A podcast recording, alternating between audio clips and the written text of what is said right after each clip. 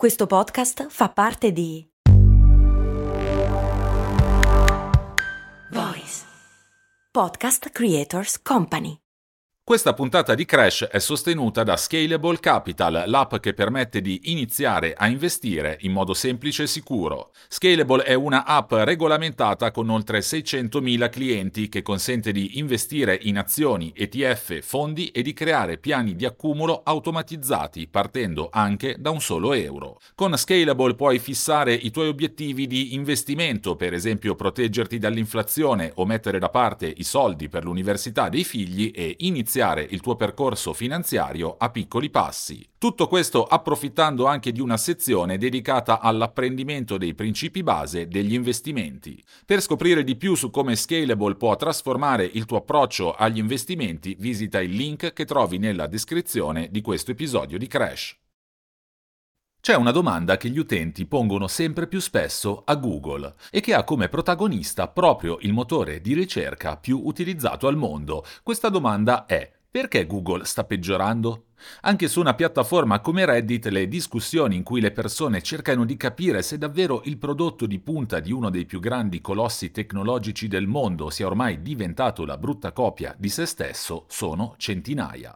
Com'è possibile che secondo un gran numero di utenti il motore di ricerca che è il sinonimo stesso di cercare qualcosa online, che detiene una quota di mercato dell'85% e che genera circa l'80% del fatturato della casa madre Alphabet, una macchina da 280 miliardi di dollari di introiti l'anno, non sia più in grado di svolgere il proprio lavoro e di fornire risposte soddisfacenti alle domande che gli vengono poste sui temi più svariati?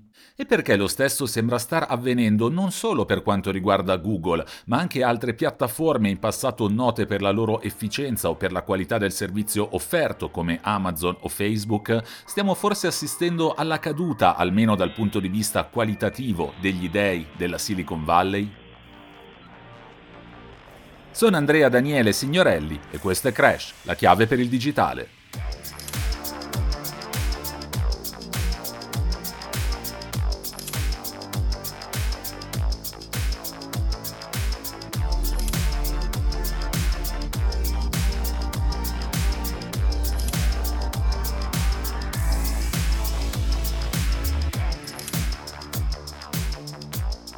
Ritorniamo al caso Google e facciamo un esempio. Provate a digitare su Google migliori computer portatili. Nel mio caso una semplice ricerca di questo tipo produce prima di tutto un carosello per lo shopping di link sponsorizzati e che quindi non si basano sulla qualità del prodotto, seguito dalla pagina sempre sponsorizzata di una grande azienda produttrice. Subito dopo troviamo invece la classifica dei migliori computer di un sito assolutamente sconosciuto e che ha conquistato questa posizione privilegiata grazie al sapiente uso della SEO, la Search Engine Optimization, ovvero l'uso, ma troppo spesso l'abuso, delle tecniche che permettono di conquistare i primi posti su Google. Ancora dopo troviamo delle ridondanti domande generate automaticamente e infine al quarto scroll compaiono finalmente i più noti siti italiani di prodotti tecnologici. La situazione è pessima anche se ci si cimenta con dei generi di ricerca che non hanno nulla a che fare con la vendita di prodotti commerciali, consigli domestici, spiegazioni in tema economico-finanziario, suggerimenti per restare in salute e molto altro ancora. Ricerche che, nonostante siano meno piagate dalla pubblicità, rimandano a una serie infinita di contenuti superficiali, scarsamente informativi, che sono l'uno la copia dell'altro e talmente farciti di parole chiave utili esclusivamente a ingannare il motore di ricerca da essere praticamente illeggibili. Quindi da una parte abbiamo i cacciatori di click che hanno imparato talmente bene a ottimizzare i loro contenuti per Google da rendere superflua, almeno ai loro fini, la qualità del contenuto stesso, e dall'altra abbiamo il colosso di Mountain View Google che dalla sua posizione dominante sembra non aver nemmeno più la volontà di offrire il miglior servizio possibile, ma solo quella di spingere gli utenti al limite della sopportazione tramite caroselli pubblicitari, inserzioni, box, suggerimenti e tutto il resto. Quello di Google non è però l'unico caso, al contrario, come ha scritto Ed Zitron su Insider, nella Silicon Valley l'esperienza utente è passata in secondo piano rispetto al valore delle azioni.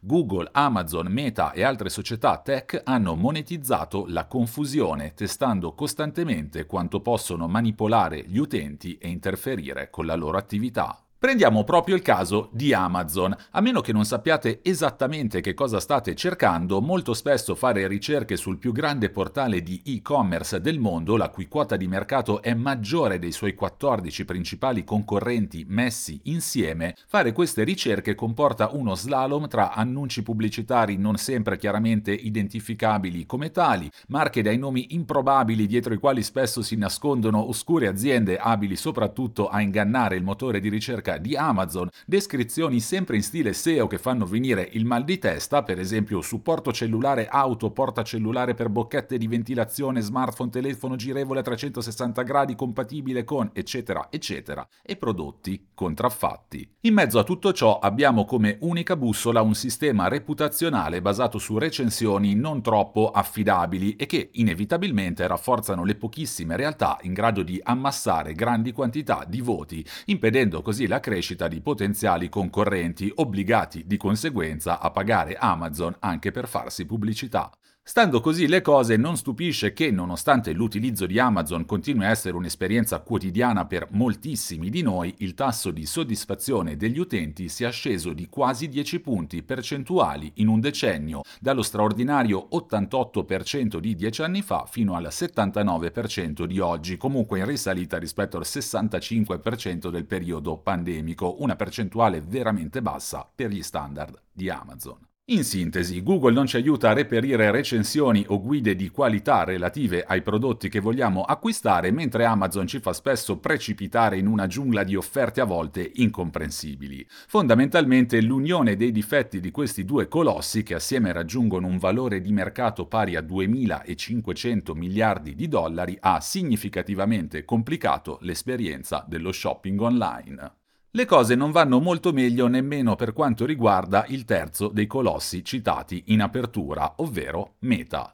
Sono ormai passati due anni da quando per la prima volta Mark Zuckerberg si è trovato costretto a fare seriamente i conti con la saturazione degli utenti attivi di Facebook, fermi ormai da quasi due anni alla comunque mostruosa cifra di 2,9 miliardi di utenti e soprattutto con il rallentamento di Instagram. Tutto ciò inevitabilmente ha causato una frenata del fatturato e un aumento del nervosismo degli azionisti a lungo viziati da una crescita apparentemente inarrestabile stabile. Come ha reagito il fondatore del più grande impero social del mondo di fronte a questa situazione? La risposta fondamentalmente è sotto gli occhi di noi tutti. Invece di impegnarsi per migliorare i suoi prodotti di punta, Zuckerberg ha preferito inondare Facebook di pubblicità, quindi a scapito dell'esperienza utente, e spronarci in ogni modo a visualizzare quei reels cloni dei video di TikTok che già su Instagram sono diventati talmente invadenti da causare una sorta di rivolta dei più grandi influencer influencer della piattaforma. Una mossa che però rischia di rivelarsi un boomerang. Secondo i dati, l'engagement generato dai reels di Instagram è praticamente inesistente. E non c'è da stupirsi, ogni piattaforma ha le sue caratteristiche peculiari a cui gli utenti sono affezionati. Imporre la trasformazione in una coppia del social di maggior successo del momento, vale a dire TikTok, rischia di alienare gli utenti storici e contemporaneamente di non attirare chi già sta utilizzando la piattaforma che si sta cercando di clonare. Al di là delle necessità di mostrare agli azionisti ogni singolo trimestre una crescita di qualche tipo, quali sono le ragioni che hanno portato Amazon, Google, Facebook e non solo a esasperare i loro utenti? Nel 2000 e nei primi anni 10 del nuovo millennio le aziende tech hanno effettivamente creato nuovi e interessanti prodotti, si legge ancora su Insider. Prodotti che hanno reso la nostra vita migliore, trasformando i nostri telefoni da sistemi di comunicazione biunivoci in strumenti utili per imparare di più, per connetterci con gli amici e per documentare le nostre vite. Ciò ha alimentato l'esplosiva crescita delle aziende della Silicon Valley, le cui valutazioni e crescita del fatturato fatturato si sono impennate mentre nuovi utenti continuavano a unirsi. Questa crescita apparentemente inarrestabile ha però iniziato a frenare rapidamente nel corso di questo decennio, complice anche un quadro macroeconomico complesso e la fine di una fase finanziaria particolarmente esuberante. I colossi tech hanno tagliato migliaia, a volte decine di migliaia di posti di lavoro ciascuno e le loro quotazioni sono scese anche del 60-70% rispetto all'autunno 2021, mentre i finanziatori, fino a quel momento più che disposti a elargire capitale fresco a qualunque startup avesse mezza idea valida, hanno iniziato a chiedere modelli di business solidi e rapidi ritorni economici, provocando le enormi difficoltà di Uber, WeWork, Lime e parecchi altri ex prodigi del capitalismo capitalismo di piattaforma. Alle prese con questa situazione, alcuni dei principali colossi hanno individuato due soluzioni alle difficoltà. Prima di tutto, come visto, estrarre quanto più valore economico possibile dai loro storici prodotti, anche a scapito dell'esperienza utente e approfittando di una posizione dominante quasi inattaccabile.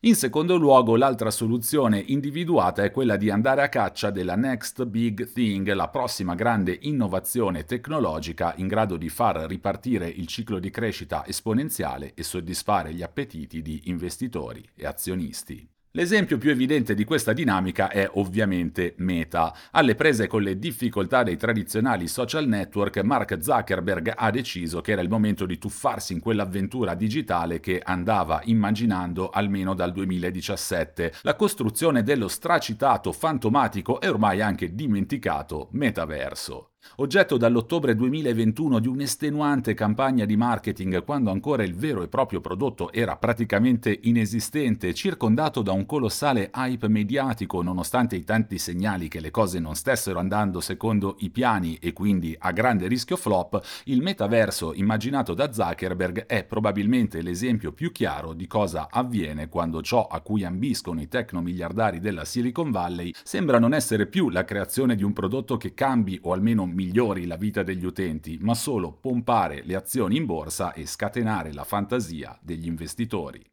Osservandolo da lontano, il cortocircuito di cui è vittima la Silicon Valley non dovrebbe più di tanto sorprendere. Dopo aver rivoluzionato il mondo con prodotti e servizi che hanno preso forma anche grazie alla fiducia e alla pazienza degli investitori, la vera missione di molte realtà tech è diventata esclusivamente quella di attirare nuovi investitori e di far salire il valore delle azioni in borsa, costi quel che costi. E così, dopo aver prosperato anche grazie a chi ha sostenuto a lungo i loro bilanci in rosso, oggi i colossi della Silicon Valley sono costretti a spremere i loro utenti e a sacrificare la qualità del prodotto, facendo promesse per il futuro sempre più roboanti al fine di attirare nuovi capitali. Più che la strada per individuare la prossima grande rivoluzione digitale per i colossi che hanno fatto la storia del web, dei social network e dell'e-commerce, tutto questo rischia di rivelarsi un pericolosissimo circolo vizioso. Sono Andrea Daniele Signorelli e questo è Crash, la chiave per il digitale. Vi aspetto ogni mercoledì su tutte le piattaforme di podcast.